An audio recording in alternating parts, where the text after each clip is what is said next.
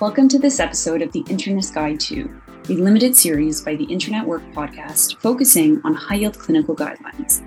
On this episode, we will be going through the 2016 Canadian Cardiovascular Society guidelines on perioperative cardiac risk assessment and management for patients who undergo non cardiac surgery. Joining us today is Dr. Kevin Singh, a general internist at Sunnybrook Hospital and assistant professor at the University of Toronto. He has a particular interest in perioperative medicine and completed additional training through the Perioperative Vascular Training Program through McMaster University. Welcome to the podcast, Dr. Singh. We're excited to have you.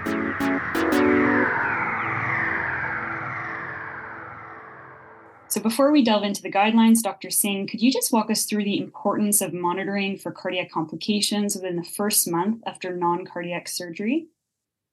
So, screening for myocardial injury after non cardiac surgery is very, very important.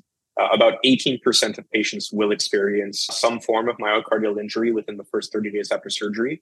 And, you know, we're talking about a lot of surgeries here, over 300 million annually.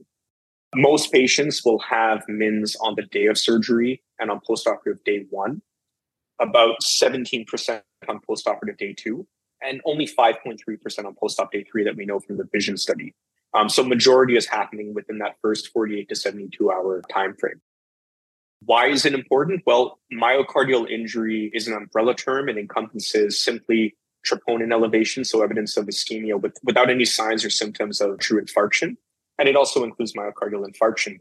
And we know that these two entities are both prognostically important and 30 day mortality rates are similar between these groups. So MINS is very important. So, the scope of the guideline is divided into four themes preoperative cardiac risk assessment, perioperative cardiac risk modification, monitoring for perioperative cardiac events, and management of perioperative complications. Can you talk about which patients in general should undergo cardiac assessment before non cardiac surgery? Yeah, so um, based on the guidelines, patients over the age of 65 or between the ages of 45 to 64 with significant known cardiovascular disease should undergo risk assessment prior to surgery. Now, the significant known cardiovascular disease includes coronary artery disease, stroke, peripheral arterial disease, congestive heart failure, pulmonary hypertension, or known intracardiac structural abnormality. And again, this only pertains to surgery that is elective and where the patient is requiring an overnight admission. Okay, so it's pretty clear that if there's an emergency case, for instance, a life or limb condition, that the vast majority of patients' values and preferences will favor the benefits of surgery. But what's your approach to those that undergo a semi urgent or urgent procedure, such as breast surgery for a metastatic cancer? Can you go through your approach to pre op assessment in these patients? For, for, for sure. And I think it comes down to balancing the risks and benefits um, in semi-urgent or urgent or emergent cases, very rarely would cardiac risk stratification delay or preclude surgery entirely. Um, only if there's an unstable cardiac condition. For example, someone is in overt congestive heart failure. If there's a severe obstructive abnormality like HOCM um, or severe pulmonary hypertension, might further risk stratification be undertaken with something like an echocardiogram. Generally, however, we proceed with surgery and bypass any preoperative BNP testing. Do they have an elevated risk score based on the RCRI? Do they meet the criteria age over 65? And we just simply monitor with troponin and ECG for MINS. So, moving on to those elective surgical cases, can you expand on clinical risk indices in terms of the RCRI or NSQIP, MICA, and ACS risk index? Can you also expand on why the RCRI is preferentially used here in Canada?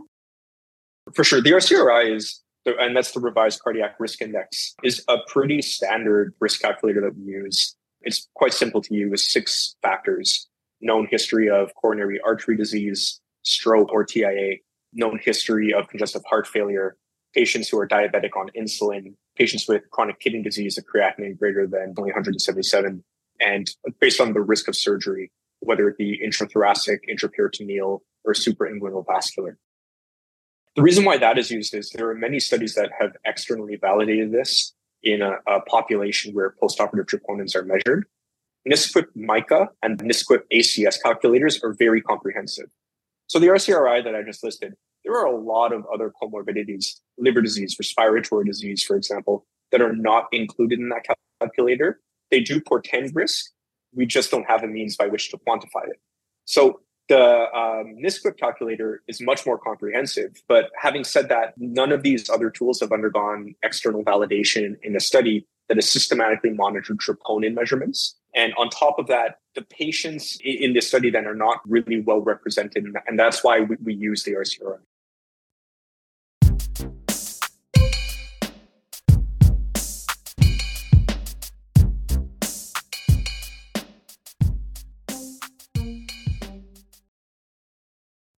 When you're calculating the RCRI score, a history of ischemic heart disease is a part of the criteria. But something I was hoping you could clarify, Dr. Singh, for us, and that's often a point of contention do patients who have a history of coronary artery disease that's been revascularized still receive a point? That's a very good question. And so, ischemic heart disease on the RCRI is defined as a history of myocardial infarction, a positive exercise stress test, complaint of ischemic chest pain or relief of pain with nitrate use, or an ECG that shows pathologic Q waves. So patients who've had a CABG or PCI, they only meet the criteria if they have these findings that persist after their procedure. In the elective OR setting, can you touch on which patients you're ordering a BNP or an NT Pro BNP on? And feasibly speaking, when do you order this prior to the OR? For sure. So NT Pro BNP is routinely ordered in patients who are over the age of 65 undergoing non cardiac surgery who require admission to hospital, or if the RCRI is one or higher, or if their age is 45 to 64 with the previously mentioned cardiac risk factors. Okay, that makes sense. And let's say the BNP is positive. So, for example, more than 300 if we're dealing with an NT pro BNP or more than 92 for BNP.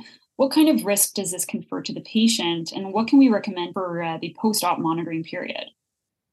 For sure. So there was a meta analysis of about 21, 2200 patients from 18 studies that looked at the prognostic importance of NT-proBNP. A value under 300 carries a risk estimate of 4.9% for risk of death and myocardial infarction at 30 days after non cardiac surgery. Above a value of 300, this jumps to 21.8%. So, prognostically important, it indicates that these patients are at risk, and therefore, patients who meet the criteria a BNP above 92 or an NT-pro BNP above 300 should be monitored for MINS using postoperative troponins and the ECG. And practically speaking, how do you go about explicitly communicating the perioperative cardiac risk to your patients in clinic? Yeah, I, I think it's important to use the risk estimate from the RCRI calculator. So, um, you know, a score of zero corresponding to a 30 day risk of approximately 4%, score of 1 to 6% score of 2 to 10%, and score of 3 or higher to 15% or higher. Of course, I always let the patient know that our calculator is based on a certain set of criteria. And as I mentioned previously, there are other criteria, for example, liver disease or respiratory disease, that are not encapsulated in the RCRI that may reflect a higher value than, than what the RCRI may quote. I understand that we don't routinely order pre op echoes for risk assessment in patients undergoing non cardiac surgery. But that said, are there any special populations who you would send for echo investigations preoperatively?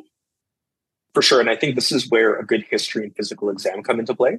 Um, if you have suspicion of a severe obstructive condition like HOCM or severe aortic stenosis, if someone has severe pulmonary hypertension or an unstable cardiac condition like they're having an acute coronary syndrome or if they're an unstable congestive heart failure, a preoperative echocardiogram would be warranted. In the VISION CCTA study, preoperative coronary computed tomographic angiography, so CCTA, was suggested to enhance perioperative risk prediction beyond clinical data. Is there a role for CCTA based on our 2016 guidelines? Uh, the, the short answer is no. The primary outcome in that study looked at cardiovascular death or non fatal MI within 30 days of surgery. So, compared to the RCRI alone, preoperative CCTA improved risk estimation among patients who suffered the primary outcome, but it also overestimated the risk in patients who did not suffer the primary outcome. So it tells us whether patients have coronary disease and are at risk, but that overestimation can have negative consequences. Canceling of surgery, delay of surgery inappropriately, or over ordering revascularization when it might not have changed the primary outcome. Okay, that makes sense.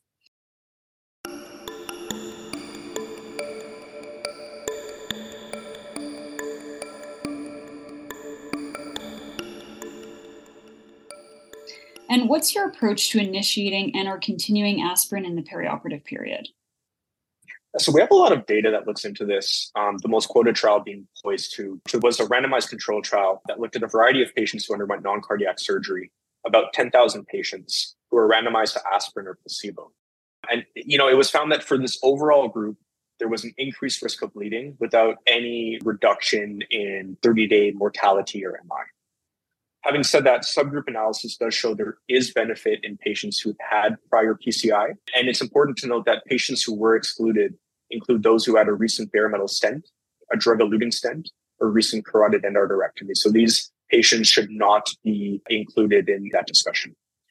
For, for this reason, the 2016 guidelines actually recommend not initiating aspirin, but aspirin can be continued in the setting of a recent stent for patients who've recently undergone carotid endarterectomy. Okay, and, and practically speaking, what's your approach to restarting aspirin for patients with an indication for chronic aspirin? Aspirin should be restarted as soon as possible, and it's a risk benefit discussion with the surgery team to see when hemostasis has been adequately achieved and when it can be reintroduced, but as soon as possible. And what about patients who are on ACE inhibitors or ARBs? So when do we hold these in the perioperative period? And what's your approach to restarting them, particularly to avoid hypotension?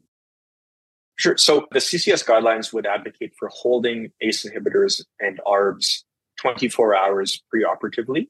So essentially, do not take your dose on the morning of surgery. Um, and for considering restarting these by postoperative day two to really avoid the risk of intraoperative and immediate postoperative hypotension. And, that data is uh, from several um, small uh, randomized controlled trials. Having said that, we have new data from POISE 3 uh, that was released at the end of 2022 that looked at patients who were taking these medications, a hypotension avoidance strategy and a hypertension avoidance strategy. In the hypertensive avoidance strategy group, patients took their ACE inhibitor and ARBs on the morning of surgery, and they continued to take it postoperatively. In the hypotension avoidance group, patients avoided these medications on the morning of surgery, and they did not resume them until postoperative day two. If they had excessive hypertension on postoperative day one or two, they took other agents other than the ACE inhibitor Renard. And really, there was no difference in terms of primary or secondary outcomes. Primary outcome being major vascular complications. So POISE 3 might suggest that you know there might not be a role for holding any of these medications at all, and that it may just be of use to continue all of the patient's medications perioperatively rather than get confused and hold this and hold that and restart this and restart that.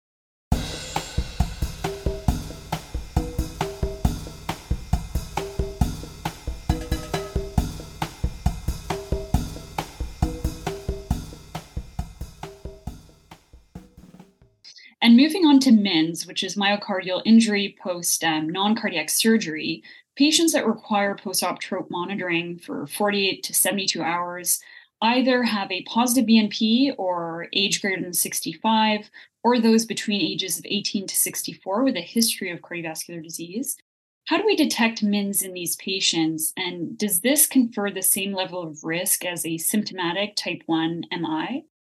Interestingly, yes, it does confer the same risk. So we know that the 30 day mortality between those who have simply a troponin elevation in the absence of signs or symptoms, meaning the universal definition of an MI, versus those who actually have a true myocardial infarction, 30 day mortality rates are similar. So pretty important stuff. In terms of actually uh, detecting MINS, uh, this is based on our troponin assay, and it really depends which assay you're using. You know, if you're using the newer troponin I assays, if you're using the Abbott version, greater than 60. If you're using the Centaur assay, greater than 75. Generally speaking, greater than the 99th percentile upper limit of normal would be a positive finding. There's some uncertainty about what to do with patients with MINS. So, can you speak about your own approach and what are your recommendations regarding statins and aspirin post op? And I think we know from Vision CCTA that uh, if a patient has MINS, they likely have some degree of underlying obstructive coronary disease. These patients benefit from being on at least aspirin and a statin. Where, where do we go from there in terms of, you know, do they warrant an echo? Do they warrant further risk stratification with exercise or pharmacologic stress testing, revascularization? The answer is we don't know yet, and practices will vary depending on the clinician. There is some limited data to support the use of dabigatran, 110 milligrams PO BID from the MANAGE trial in 2017. But you know, the trial, there are a few issues with it. It was discontinued early. There was a high rate of discontinuation of the medication, and the primary outcome was actually changed midway through the trial. So it isn't generally used by, by internists everywhere. So for now, I would say aspirin, statin, and consider outpatient risk stratification, depending on the degree of the troponin rise. Okay, that's all for today. Thank you so much, Dr. Singh, for joining us. And thank you for listening to this episode of the Internet Work. Thank you for having me.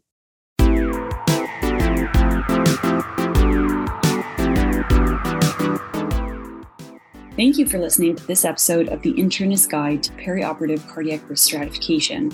A special thanks to our guest, Dr. Kevin Singh, for joining us today. This episode was recorded and produced by Dr. Maya Stein. Sound editing by Dr. Alison Lai. The Internist Guide to Limited Series was created by Doctors Catherine Laurer and Shaliza Halani. The Internet Work podcast is executively produced by Doctors Alison Lai, Laya Karianopoulos, and Zara Morelli. Theme song by Dr. Lakshman Vasanthoman. Thank you for listening, and we hope to see you again soon.